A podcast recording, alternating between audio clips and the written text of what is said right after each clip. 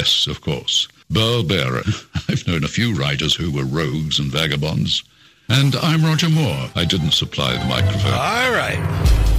True Crime Uncensored. Welcome to the show. I am the legendary Burl Barer. That's Mark C.G. Boyer, fact checker extraordinary, co host. Produced by one of the strangest men in the history of broadcasting, Magic Matt Allen. hey, did you see that uh, Fred Shadoe Stevens is in the Radio Hall of Fame? Some, Matt and I are in the Rock and Roll Radio Hall By, of Fame. by the way, it's about about stinking time. Yeah. You and I are in the Rock and Roll Radio Hall of Fame, one of the lesser known halls of fame. In fact, I think you and I are the only two people who know about that. no, I think uh, there's one other, some some chick from MTV is in it. she knew about it. Yeah. Sandy Hamilton, I think, is there too. Pat O'Day and Dick Curtis. All the Seattle heroes are in the Rock and Roll Radio Hall of Fame. Not quite as prestigious as Shadoe being in the real Radio Hall of Fame. Uh, congratulations to Shadoe. Has our guest called in yet? Yeah. Yes, he Well, has. Oh, he's there. Hey, Ron. Hey, Ron Chepesiuk. I was on Ron's show Friday. he's on ours. And he was still wants to Thursday. to Thursday, you? Friday. we, Weird. We've become an item. Yeah, they're talking about us now. Seen holding hands on the subway. Two crime platforms. Across two crime platforms. Yep. Uh, yeah, well, I was on his show talking about Secrets of Hollywood Private Eye. Got you back again today. You got so many books out, so many exciting things going on. I get confused. Are we on the air? Yeah, yeah, we're on the air now. You're a hero. Great. Great.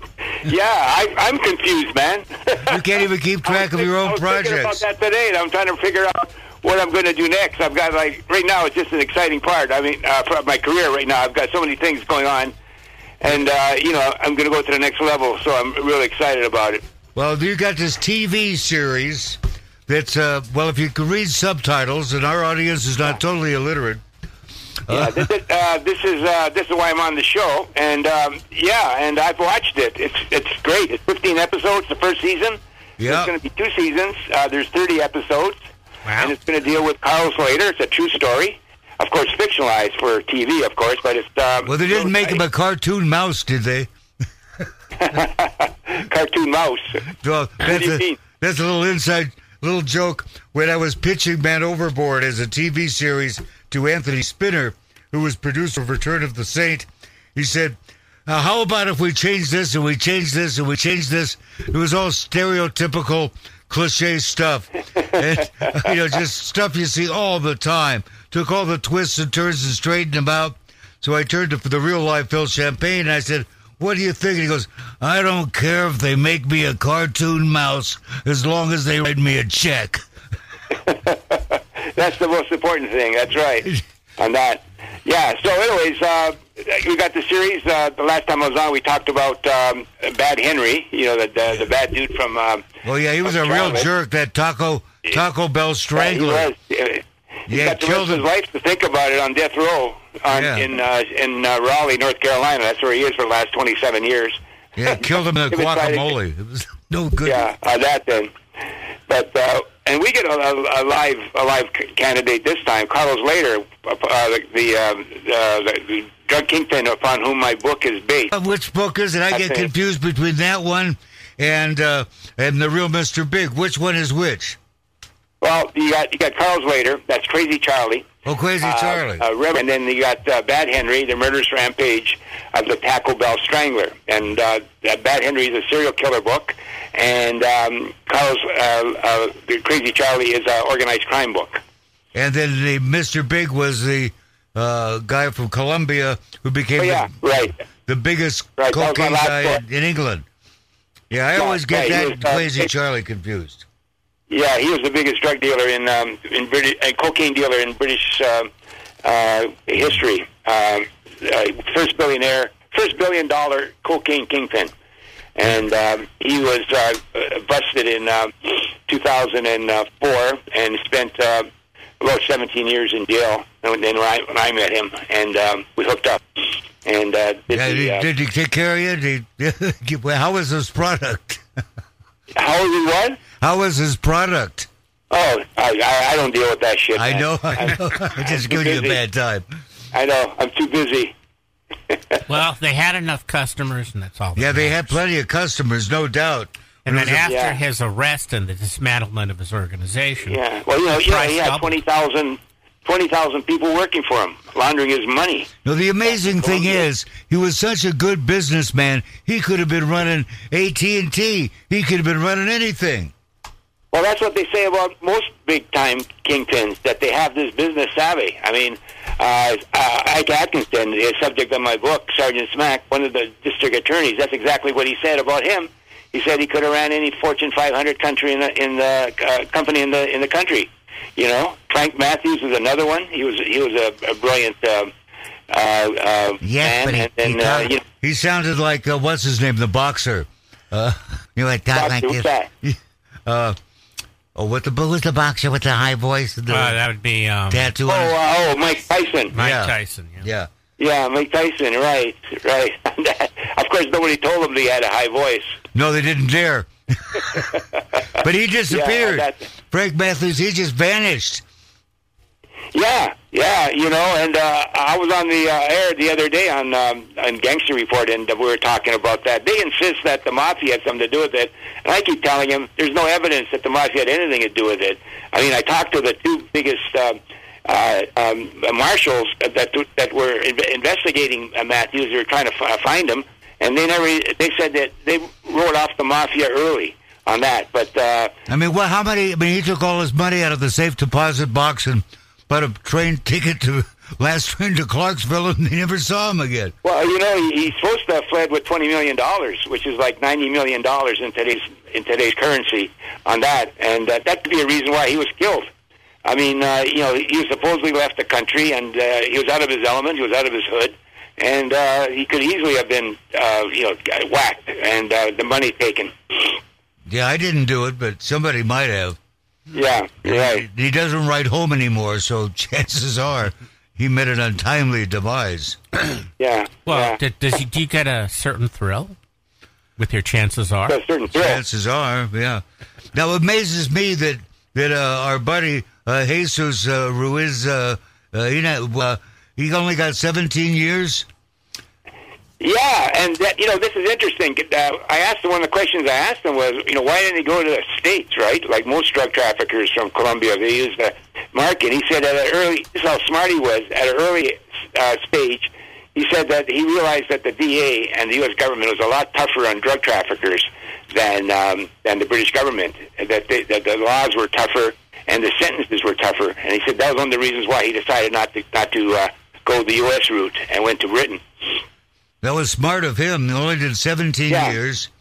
Yeah. Did he get Like, the- and then and to top it off, uh, bro, he also uh, when he was in prison, he trafficked uh, some more. I'm not surprised. cocaine, and and they found out about it, and uh, he he got a, like a slap in the wrist on that, and I guess they just wanted to get rid of him, so they uh, deported him once once he got out of prison back to Colombia. And he still have millions and billions of dollars? No, he doesn't have he doesn't have uh, hardly anything. In fact, he had to borrow some money off me.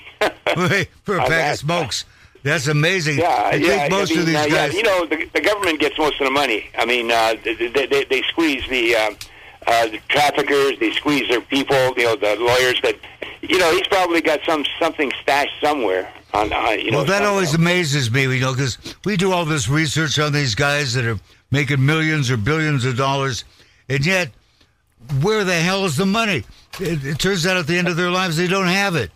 Uh, That's I, right. I don't know whether right. they spend it was it. like it was like Ike, Ike Atkinson, you know, my, my Sergeant Smack book, uh, the big drug dealer from um, that uh, imported uh, drugs from uh, Asia, and uh, he, he had to survive on his pensions. He had two pensions, military pension and um, and um, uh, uh, government pension, and they, they totaled about twenty five thousand dollars, and that's what he lived on. You know, it's he lived on. And I asked him, I said, "Where's all your money?" And he said, "Government got it." You know, he said they they squeezed my lawyer, and um, for reduced sentence, uh, he he gave up all the accounts. It's amazing. Uh, you you wonder, like W.C. Fields used to open bank accounts all over America under fake names and stash his money there figuring he'd get it someday. remember what the- Remember what the names were. no one He knows. was, he was a drunk anyway, so uh, you know he probably didn't uh, remember the names. Yeah. There's a term in the financial industry called escheatment. They'll call what?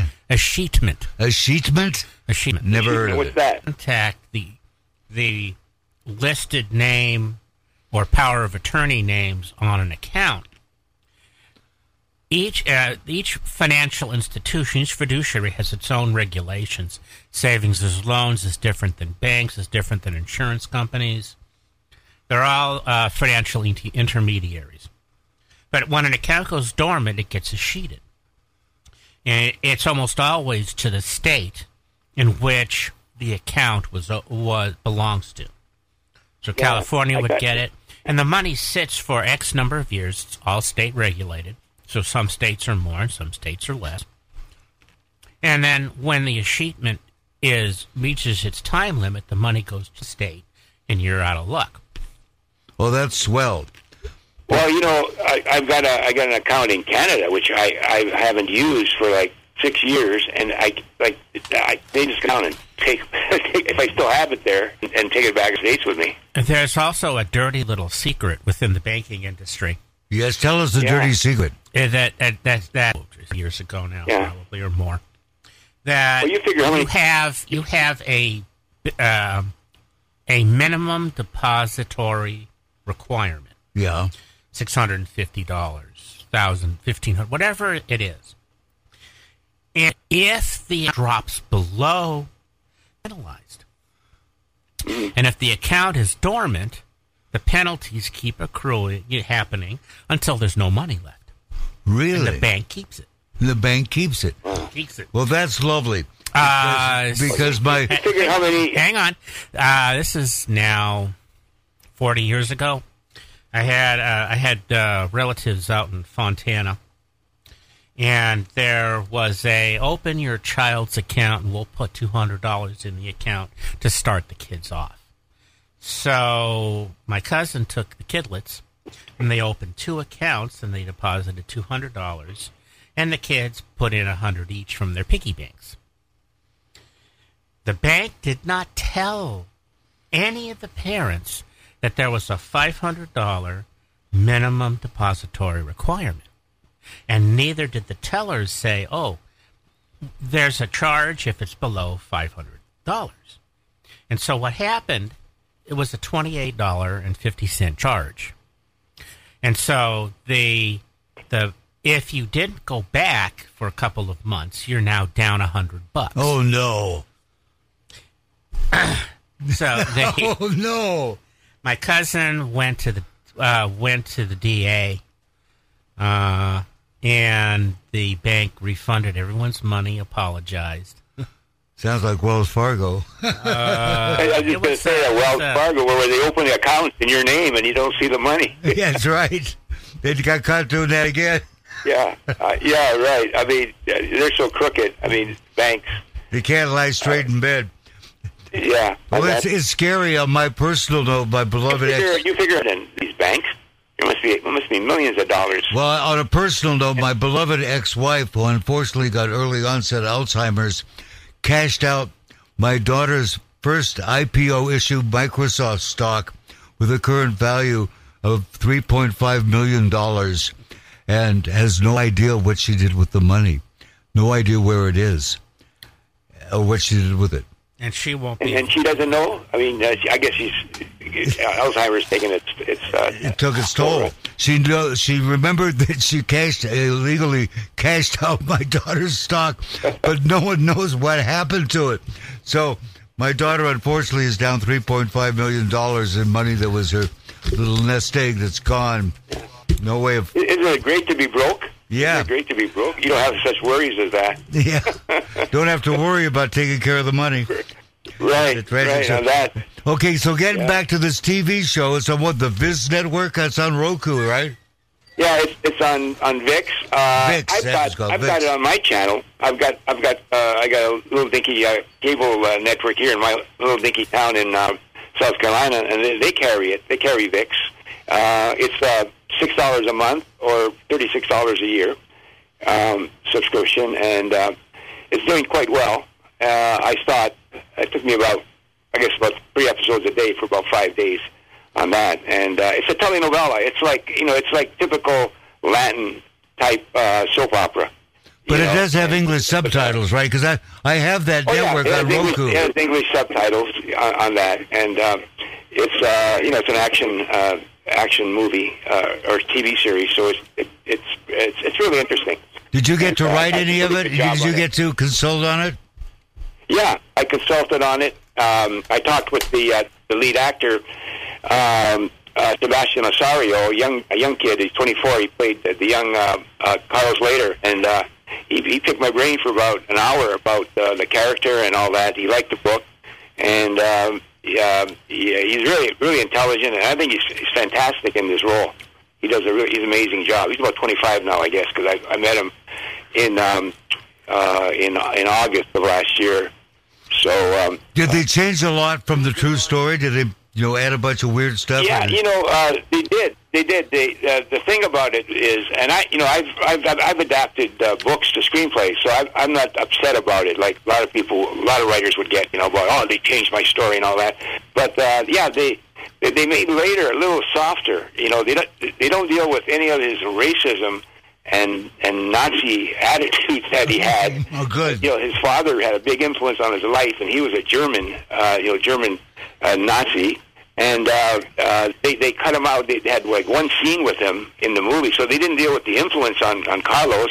And then uh, he was very political. You know, he organized a, a party called the Latin um, um, Movement, and um, uh, in in in um, in um, Colombia to uh, help uh, put off uh, extradition, you know, to help fight extradition.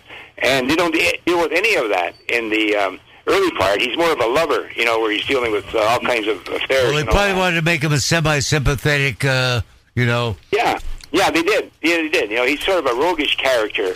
You know, sort of a, rather than a nasty character. And uh, but, but The money's interesting the same, it- though. Whether they make him a rogue or a nasty bastard, you still get paid. Well, I did get paid uh, early too. I mean, really early, and uh, I had all kinds of problems with my accountant. Uh, trying to figure, I had to get a new accountant because the old accountant couldn't uh, couldn't deal with the uh, in, in, influx of money and the complications of a of uh, receiving money from a foreign country and all that. And um, so I had to had to pay some. But yeah, uh, they they did a tremendous job. I, I really liked uh, dealing with them. I'm going back in September again. I've got another that uh, Jesus book, right? Uh, I'm uh, they're still interested in that book too. Uh, although they said they put a moratorium on crime shows, whatever that means, and so I'm hoping that uh, they they uh, decide to uh, option um, uh, the real Mr. Big, you know, as a book. We'll see. Yeah, what you should do is uh, there's a character in Stealing Manhattan, Car- Carlos Medina, uh, who was the uh, uh, well, the first guy from the uh, uh, home security who decided to work with the heist guys instead of against them. and uh, you could go at it from that angle. You could do the screenplay. We'll all make money. Yeah, on that then. Yeah, the thing is, um, uh, in the contract, I was supposed to write um, an episode on that, but it had to be in, in Spanish, and I, and um, my writing my Spanish is not is not that good, so I, I declined uh, to do it on that. But um, but I get credit. Every episode begins with acknowledgement that the that the, the series is based on my book, inspired by my book, Ron Chepesiuk. So that's Cool. great. Uh, you know, and um, Hey, is your book Uh, well- available in Spanish? Is there a Spanish translation no. of your book? No, it's not. It's not available in Spanish. Uh, why would you want it in Spanish? You want it in English, don't you? Well, yeah, but uh, I mean, a lot of my books have been translated in other languages. You should have a your your books uh, sold to a you know someone who translates in Yeah, Spanish. yeah. I found the Yeah, I'll- uh, the hiero- the Egyptian hieroglyphics version was fascinating. I'll tell you, um, my Saint uh, book that I did for Paramount with the Rev- Val Kilmer film, uh, it was done into uh, uh, French, uh, uh, what do you call it? Chinese, Japanese, Hebrew. Now I took Hebrew when I was a kid. I took went to Hebrew school. The only thing I recognized in the Hebrew version of the Saint was my name on the cover. And that- and that's it. Yeah, on And that. I, I called my agent and. I said, "How much money do I get for these foreign editions?" And she looked up the contract. She get, "You get four free copies of the book." Yeah. And, wow, gee, thanks.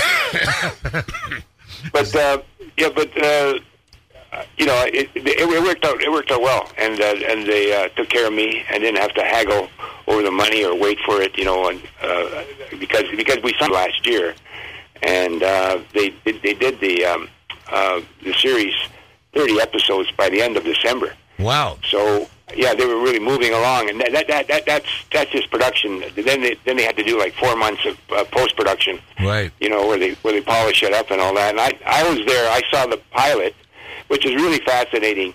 Uh, you have Lehder, right? He's in prison, uh, supposedly in Miami, and uh, he's getting out. He's sitting in a prison cell, and you look on his lap, and there's my book. you know, I said, "Wow!" I said, "How's that for publicity?" So, anyways, uh, the third scene, he's on the plane uh, with his daughter. Uh, evidently, I mean, it looks like his daughter. And uh, he, uh, you look down on his lap, and there's my book again. Hey, super. I know. So it was, it was kind of funny, you know, in that respect, on that. But, You know, uh, my my nephew Lee Goldberg, uh, know, was doing quite well. Although the fact that, that if you saw it on the news, uh, his ho- someone targeted his home for a home invasion robbery. He's sitting Yeah. at, he's sitting at home, and his uh, motion sensors go off, and he looks out the window. And there are these guys, you know, uh, In ninja outfits. in ninja outfits coming up the hill behind his house to rob him. Fortunately, Wow. they they see him on the phone to the cops through the window. They turn around and, and go the other direction. But uh, Wow. when you know he used to write, uh, you know, Spencer for he was in a Hire. movie. Yeah, he used to do, you know, Spencer for Hire, Diagnosis Murder, and he always used to sneak into the uh, TV shows the family name. He'd have like a law firm named B. Bear and Sons and stuff like that. The little inside jokes for the family all the time. Used to get a kick out of that. Yeah, that's that's really that's really interesting. But he must have thought he was in a movie. Yeah, it's just one thing to write these, uh, you know, crime books, which he, you know, very successful author. He's got some brand new books out right now called Malibu Burning. Uh, And, that, and, that, and that's so prosaic. I mean, he must have thought he was in a bad movie. Yeah, yeah. And he wasn't the hero either. I know. on that then. But that's good. Yeah, that's just interesting. On that. Uh, so, uh, man, how do you keep track of all this stuff? Now, do you have an agent, or do you have to handle all this stuff yourself? Well, I had an agent, but I, but uh, we parted ways. He wasn't very good on on the screenplay. He was he was okay on books, but he wasn't uh, good on screenplays. I, I sent him a screenplay. I said I did this, and uh, he says uh, I got I got to recommend for one of the coverage services, and he said great, I'll I'll file it away. oh yeah, So, thanks a I, lot. I got you know that's that's really great. So I, I got uh, we, we parted ways, and I'm, I'm using this uh, book um, and TV series uh, to uh, to get a, a really top notch uh, agent. I've got a producer that's that's working on a on a, a proposal where he's going to pitch me. I see. I've got a I've got a, a script on on uh, Lehder, and a TV series, a pilot. So he's going to pitch that plus me uh, to uh, one of the top eight, top agencies in the um, in the country. I, I'm going to see what happens. Well, that's and good. You remember Howard Lapides former co-host of the show here? Uh, Yeah. Uh, to the fortunately passed away.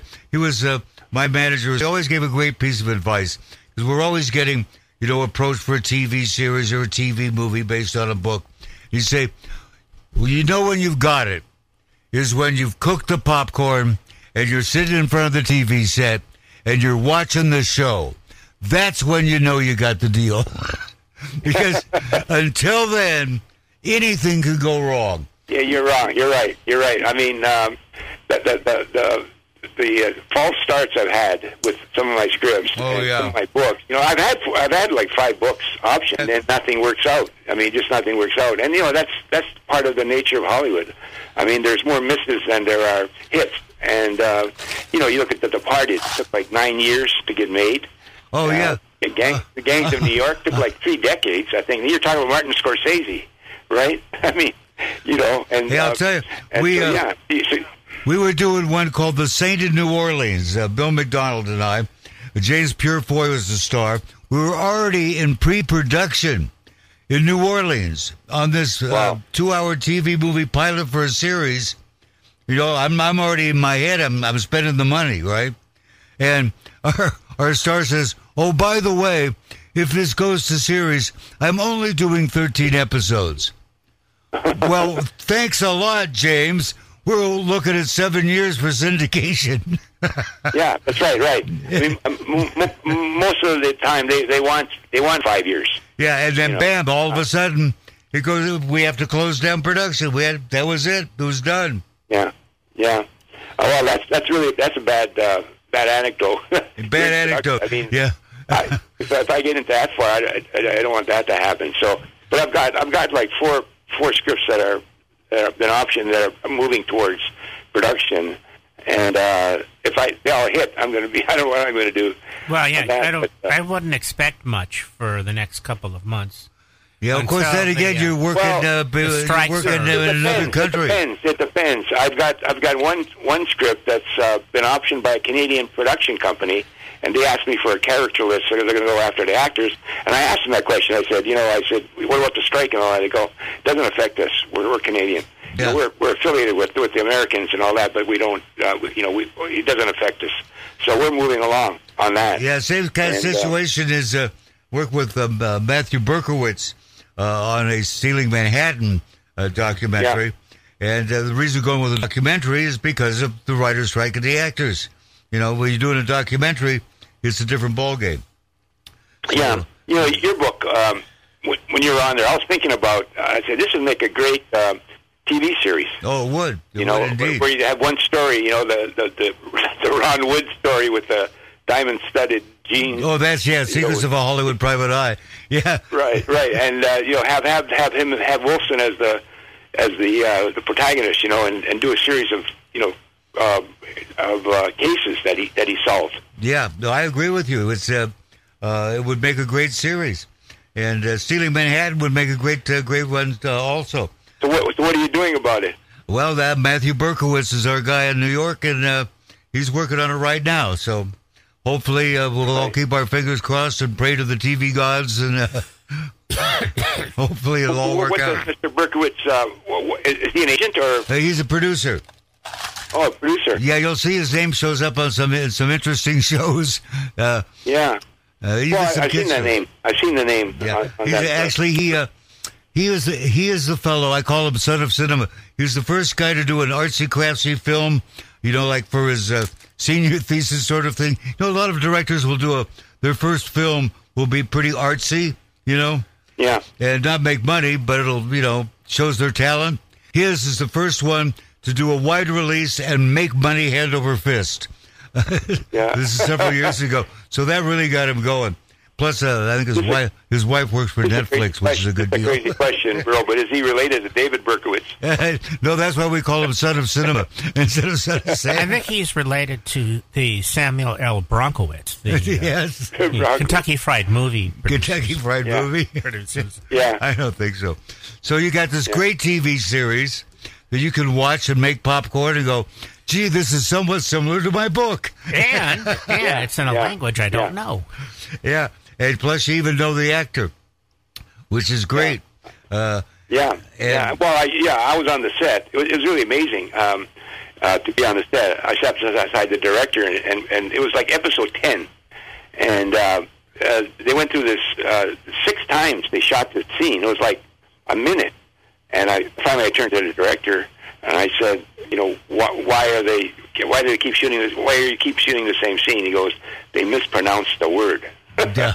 on that, and uh, it was like there's like five words in the whole scene. yeah. You know, Let's say they when uh, when they made the movie Maverick, you know, with Mel Gibson, James Garner, and Jodie Foster. Yeah. Uh, I wrote the the companion book to that on the making of the movie. So I'm sitting next to the director, Richard Dawes, Bath there in the bathtub, Yeah. and, jo- and there's dialogue that goes back and forth. Well, I've got headphones on, and I'm way in the back uh, of the, the the set, but I have a fairly good memory for dialogue.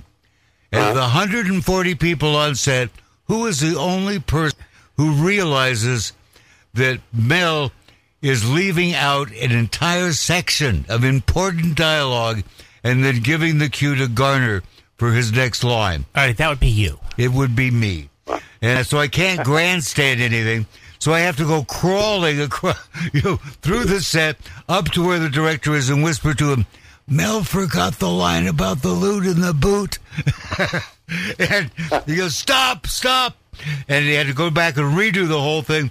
Afterwards, I said, Mr. Donner, sir. I always called him Mr. Donner, sir, which he got a kick Right. out of. I said, I hope you don't mind. He goes, no. He says, thank God you told me. He says, well, otherwise we wouldn't have caught it until we went to do the editing. We would have had to call everybody back. You know, and Yeah.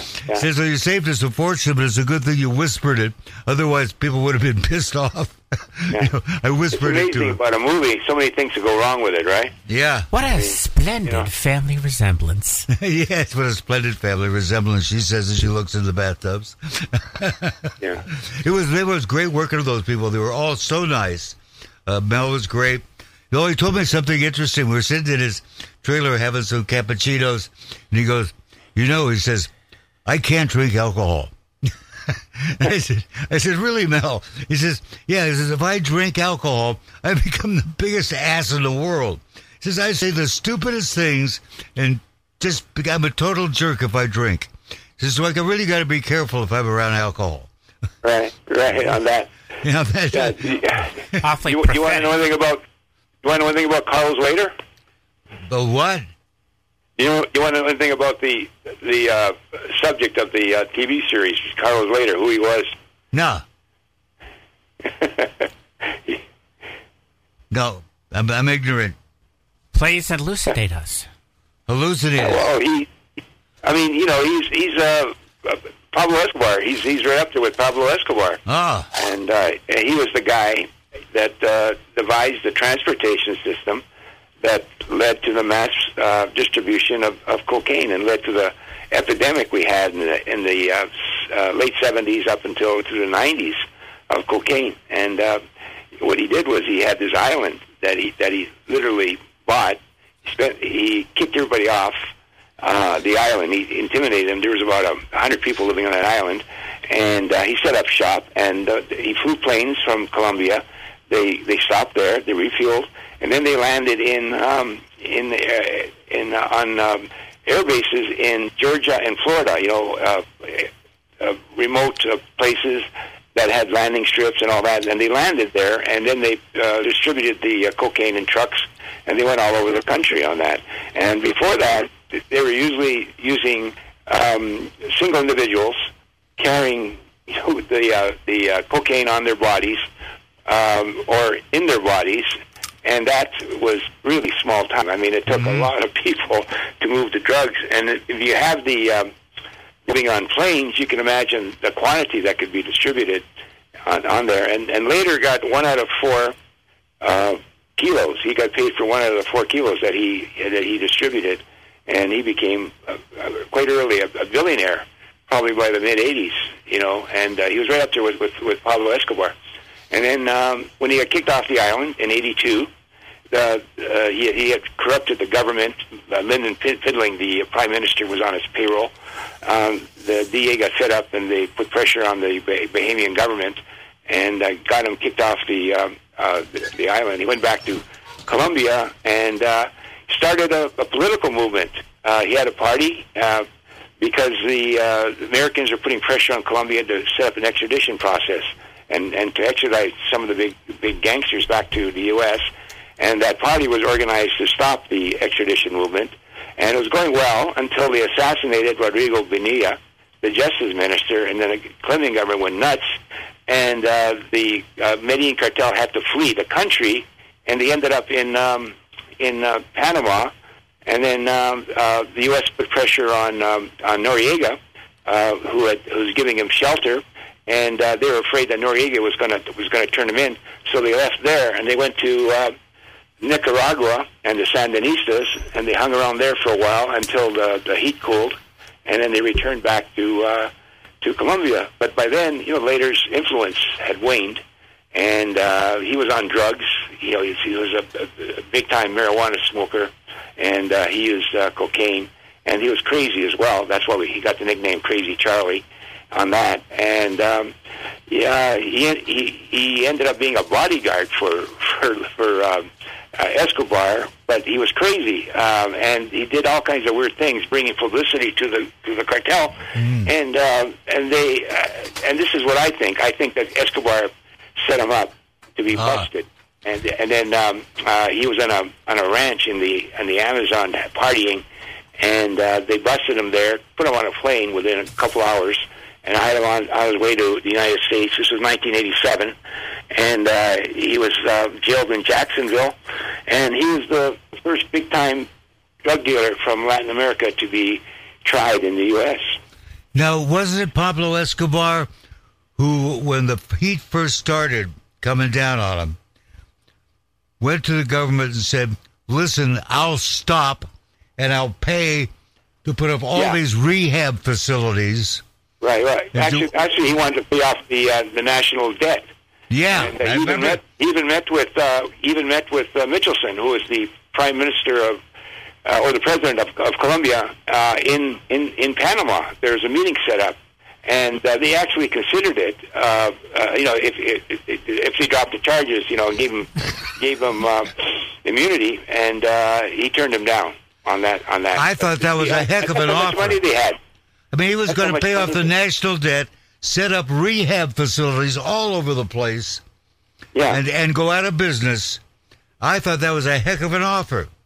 I don't know why they didn't take it. Yeah, but the U.S. put pres- pressure on them. You know, the U.S. U.S. put pressure on them to uh, to, to to renege on the deal. I mean, not not to take it uh, because they wanted these guys, you know, uh, in jail, and uh, and and they also they didn't trust uh, the Medellin cartel because once a criminal, always a criminal.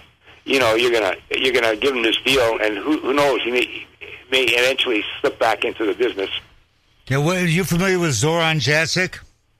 Doing 30 years in Peru? No, He had all this, uh, he was shipping cocaine uh, on ocean liners, billions of dollars, to Europe. Now, he used to be, he used to use the alias of Peter Stanimirovic, claiming to be my buddy uh, Pavle Stanimirevic's brother. And they, t- he used to work with Pavle doing hiding. They were good buddies. And uh, uh, Zoran w- went on to become one one of the biggest uh, cocaine uh, dealers in the world, actually shipping tons of it uh, on ocean liners in liquid form.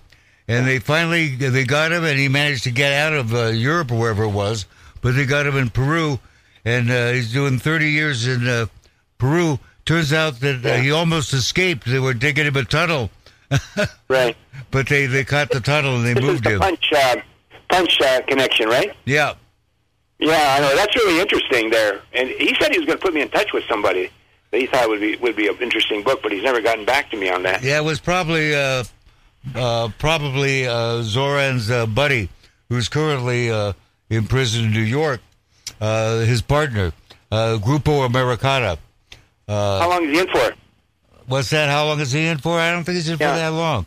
Uh, in fact, we were going to go see him in New York and have a little chat with him.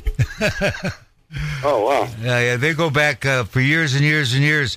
In fact, when uh, uh, Bosco uh, Redovich or whatever, head of the Westies, uh, when he uh, split and went back to the old country, uh, Punch and Zoran uh, were in charge of taking care of all of his financial interests and making sure he got his money sent to him. Wow. On that. Uh, how did Punch did uh, Punch get out of it uh, relatively unscathed? well, he, he did do uh, he did do prison time. Unfortunately, Yeah, I know. He, right, but it, it was uh, short compared to what he was involved with, right? Well, yeah. Well, the thing is, what's what's tragic from his perspective is he had a great attorneys, and he was only they, they got him on two heists, uh, for which he's assumed names. But when all was said and done, he was going to get six months because after all, it was only third degree burglary. No, no violence, no guns involved. And on third degree burglary, it doesn't matter whether it's a five hundred dollar arc welder or millions of dollars in diamonds. It's still third degree burglary. He was going to do six months. Unfortunately, he got into a, a, a car chase with some uh, Albanian gangsters, crashed his car, and out of the glove box came his real ID. He had plenty of fake ones, but his real ID. And he had a failure to appear when he was 19 years old in New Jersey for a crime he did not commit. and that opened up all this other stuff. And he wound up doing, I think, 17 years. Wow. He did a little extra because he refused to rat out anyone. Yeah, else. wouldn't rat out anybody. If he would have ratted out everybody, he would have walked free, but he wouldn't rat on anybody. That's that's uh, uh, minor compared to what Carlos Lehder got. Lehder got life was 135 years. Well, are you familiar with Freeway Ricky Ross You're in L.A.? Yeah, right. I, he was on my show. Yeah, he's been on my show a couple of times. Nice guy. You know, first they gave him life, then they gave him 25 years, then they let him out because the Freeway Ricky Ross task force, which put him away, was more corrupt than he was. so My- they wound up letting him out. One of my favorite Twilight Zone episodes is Burgess Meredith. Well, yeah, all the time in the world. No, not that one. Not that one? No, not that one. He, uh, the the devil comes to him because he's hates his life, hates his wife, hates everything, and and you know, the devil says, "Well, how about immortality?" and he says, "Okay with me. What can they do to me? I'm immortal." And so he tosses his wife off the top of their building. And when he goes to sentencing, the judge imposes life in prison without the possibility of Parole. parole. Immortality, which is what I needed. And the devil comes and off they go. Off they go. Yep. Best laid plans of Yep. mice and wife haters. That's right. More tears of shit over answered prayers than unanswered prayers. Right. Be careful what you ask for. You're liable to get it. Yeah, Lehder spent 33 years in uh, jail. They gave him life plus 135, and then when he, Noriega, he, he testified in, in uh, return for a reduced sentence. He didn't get what he wanted. He got uh, he wanted to get 30 years, which would allowed him to get out maybe in 10 years, but he got 55 years, which which kept him in as long as his his um, prison sentence uh, was for. And then uh, he went nuts. He uh, he wrote a letter to the judge in '95, and the judge took it as a threat. The court system, and so they took Lehder and and and uh, and and put him in the uh, uh, WITSEC, which is the um, Federal uh, Witness Protection Program for prisoners, and he disappeared. Which of course created conspiracy theories, right? Oh, yeah. And uh, there, there's all kinds of rumors. I was getting calls from people, uh, you know, wanting to, to me to verify that he was working for the CIA. you know. Oh yeah, And, they're going uh, to tell you. I, Yeah. well, I kept telling her. I said the guy, the guy was around in '87. What, what the hell would he know about drug trafficking today? I mean, it's ridiculous and all that. And that, and then um, in about 2006, he sued the government, and uh, he, he said that they they reneged on their deal. He was supposed to go to Germany, uh, you know, after uh, he testified against uh, Noriega and all that. And then, uh, and then you, there was a thing in 2016 with the Colombian president saying that he was thinking about uh, they were thinking about uh, transferring Lehder back to Colombia, and then there was nothing more about that. And then all of a sudden, on June 17, 2020, he was released, and they said that uh, he was released because of, uh, of humanitarian uh, reasons. ill or Uh, something, supposed to be yeah. re- really sick. And then, this is really hilarious. Early this year, there was this woman who claimed that she had written a book with Lehder um, his, his uh, autobiography and all that. And she was on this Colombian radio show, and uh, the host, uh, she was telling him how she wrote the book with Haley and all that. And so um, the host said, well, just a second, we- uh, we have someone on the line. And who comes on the line but Carlos Lehder? you know, and uh, and he goes nuts. You know, he, he says this woman's lying and all this, and she keeps insisting that that he wrote the book with her. And he kept denying Don't you it. remember? And, and, Yeah, remember Howard Yeah, Hughes right, and Clifford and- Irving? Same story. Yeah, and and then uh, you know, I I remember seeing the book on on the internet. I, I looked it up, and then and then it disappeared. I don't know what happened to the woman. There's nothing on her. And she probably anything, disappeared too. I know it, it was funny as hell on that. But he said he said in the interview that uh, he's got a documentary coming out uh, later this year on that, and he couldn't say any more about it. He said, but he said it's supposed to be coming out. That would be interesting um, on that. I don't know what he's doing in Germany. I, I tried to get him to cooperate with my with my project with the script, and we sent we we sent him his lawyer in, in Miami. We sent his lawyer uh, the screenplay, the book, and uh, sort of a proposal, and never heard anything back from him, which is understandable. Yeah, which is which the screenplay wasn't very favorable. you know, well, but, that's the thing. I was know, thinking of approaching is uh, uh, fellow uh, who's currently in prison in New York, who's was uh, is the other half of Grupo Americana, who's mentioned uh, in Stealing Manhattan, and say, "Listen, uh, cooperate on this, and you know we'll make you look like Robert Redford in the movie. You know, we'll, we'll make you a lot nicer than you really are." Right. he can be that. He was a What- nice guy anyway. He just happened to be a certain kind of criminal. Yeah. What's his name? Uh, it's, it's one of those Serbian names that I to pronounce. Uh, Yeah. I got I, I got to I, brush up on this Serbian connection. It's pretty. It's interesting that you're dealing with. Yeah, it is uh, interesting. As, as mentioned in the book, uh, there was an effort uh, to start a like a Serbian mafia in New York, doing uh, the kind of stuff the mob tends to do, like extortion, you know, and stuff Right. like that. And this gentleman started to start it, and uh, uh, one of the first people that was victimized called Mister Stan, that's Punch's dad, and said, "Can't you make them Yeah, stop?" right. And so he calls Bosco uh, back in Serbia, back in the old country, and they talked man to man. And Bosco said, "Yeah, they, I'll tell them to stop," and they did stop. You know, they had enough respect for Bosco and Mister Stan that when they said, "No, we don't need that here in New York. No, New York, we don't Right. need another that kind of enterprise. We've got Right. enough problems." So they they Were, enough they, were they, violent? uh, they not originally, not at the time, and when they started to be, that's when Bosco said, "No, don't, don't do that. Right. You know, stop." Right. And uh, the fellow uh, who I'm referring to uh, had great respect for Bosco, still has great respect for Bosco. Right. And uh, when Bosco uh, said, "No," uh, I talked to Stan. He said, "Please don't do this," and I agreed, "Don't do this." And so they immediately Right. stopped. They didn't do it. Right. You know, that's one of the myths of uh, of organized crime is you have to be violent to be successful. I mean, I did a book on on Ike Atkinson. He never carried a gun, and you know, he, he was dealing with some of the most uh, violent gangsters on the East Coast. And Jesus, you know, didn't uh, had a gun, but he but he never used it. You know, he didn't believe in violence. Well, same all. thing with uh, with Punch's dad. Of course, they were never in the mob. They uh, were Huh. just just themselves, and their motto was "No one gets hurt." As long as there's Yeah. no guns, no violence, and no one gets hurt, it's just third degree burglary. So what if it's a million Yeah. dollars diamond? It's still third degree burglary. No violence, no human contact. You give a fake name, Exactly. you release on personal recognizance, and next time they get you, you use another fake name. Yeah, yeah, on that then. And you know, you have to dig dig deep to uh, figure out if Lehder killed anybody.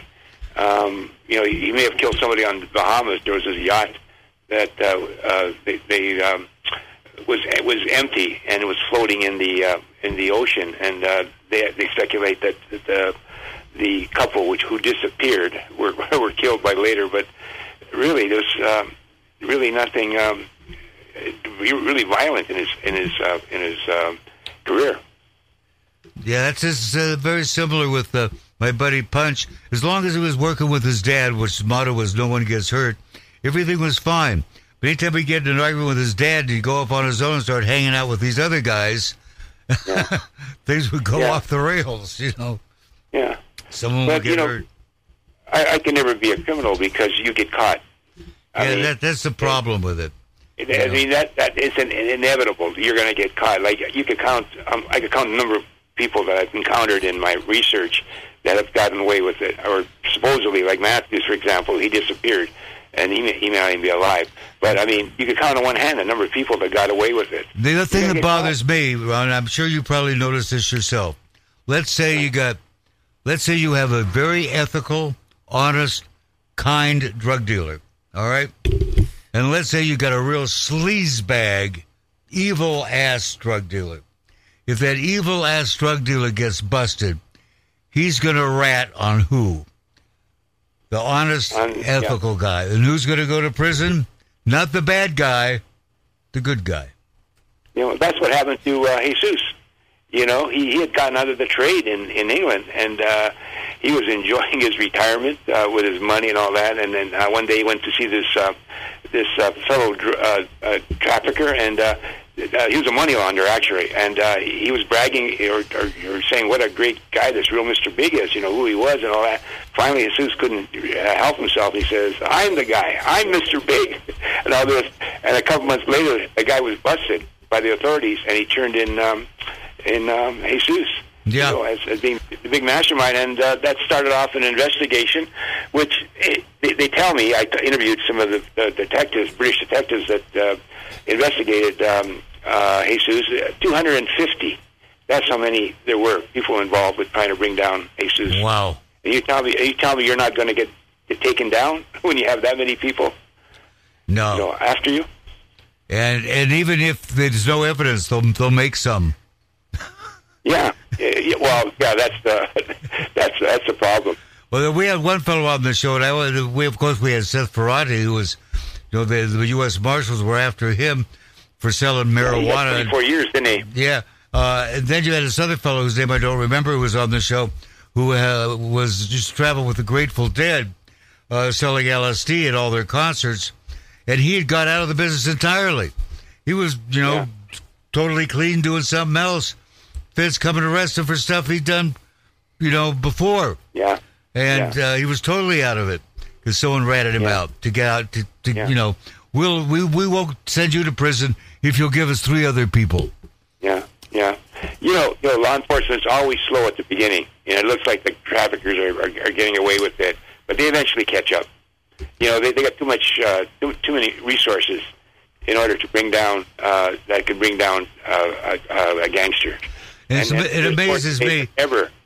I had a guy who's gone now, but he came to me with a bullet with my name on it. And I. I didn't know how many people knew about that. But a few months later, I get a call from uh, the ATF, wants to interview me. They bring me in and said, Is it true that so and so had a bullet with your name on it? And I said, Sure is. And they said, We thought so. You know, he's not even supposed to have a weapon. He's a convicted felon, let alone be go, going around with a bullet with your name on it. Yeah. and how they Does knew about that, uh, I don't know how they knew. I didn't tell them, but someone else Right. told them. Does that, does that, that scare you? Well, no, because I thought the guy was an ass anyway. I mean, the thing about being a true crime writer, and I'm sure you you know, I, went, I wasn't a true crime writer yet in those days, but they say if you start getting death threats, you know you're on the right track. That's for sure. That's for true. Now, I'm sure you probably had them yourself at one yeah, oh, time yeah, or another. Yeah. Yeah. I mean, I even had a crooked cop come and threaten me. Yeah. And I didn't know he was a crooked cop until he came and threatened me. Right. What do He took- say to you? Well, uh, he said, you know, uh, if you're you keep going over to so and so's house, and I busted him a few years ago, and uh, if you're there and I come in and I have to do what I have to do, and I go, what the hell is this guy's problem? Why is he on my ass like this? Turned out he thought that I was aware of his corruption and I was going to expose him. I wasn't aware of it. I wasn't going to expose him. But who knew was my daughter. my daughter knew, but she never told me. She said, "Oh, Dad, uh, yeah, he uh, took uh, a kilo of or whatever, an ounce of cocaine out of the evidence room and gave it to his mistress." she knew about it. I didn't, Busted? and uh, that's why he was on my case. Is uh, that's why he was busted? huh? Did they ever Was bust you ever him? busted? Yeah, the cops finally booted him off the force. Right. How long ago this happened? Uh, what 20, 20 some years ago, Wow. longer than that. But uh, yeah, I was doing it. That's why I tell true crime writers never investigate a case in your hometown where you live. Well, you did a bunch in, uh, you know, in Seattle. Huh? You did a bunch out of Seattle. Well, I, yeah, but they did not, you know, it wasn't. They weren't contemporaneous. They weren't where I was living with the, uh, you know. Uh, although I did get some uh, attorneys told me some interesting stuff because I did a, a book about. I talked about this one particular uh, guy that was so upset with the prosecutor and with conduct that he became prosecutor. And then I had an attorney say, "That's interesting. That guy was one of the most corrupt prosecutors ever." And he became a prosecutor because he was mad at the other prosecutor for being corrupt. Ron, thanks for joining us again. Yeah, let's watch that Great TV show. with your, with your show. What's the name of the show again? What's I thought we were just getting started. What's What- the name of the show? Uh, Paraíso Blanco, a white paradise. White Paradise. It's on ViX, like the vapor rub, except with uh, without the Without K. the menthol. Yeah, without the menthol. Thank you, Ron. Streaming service.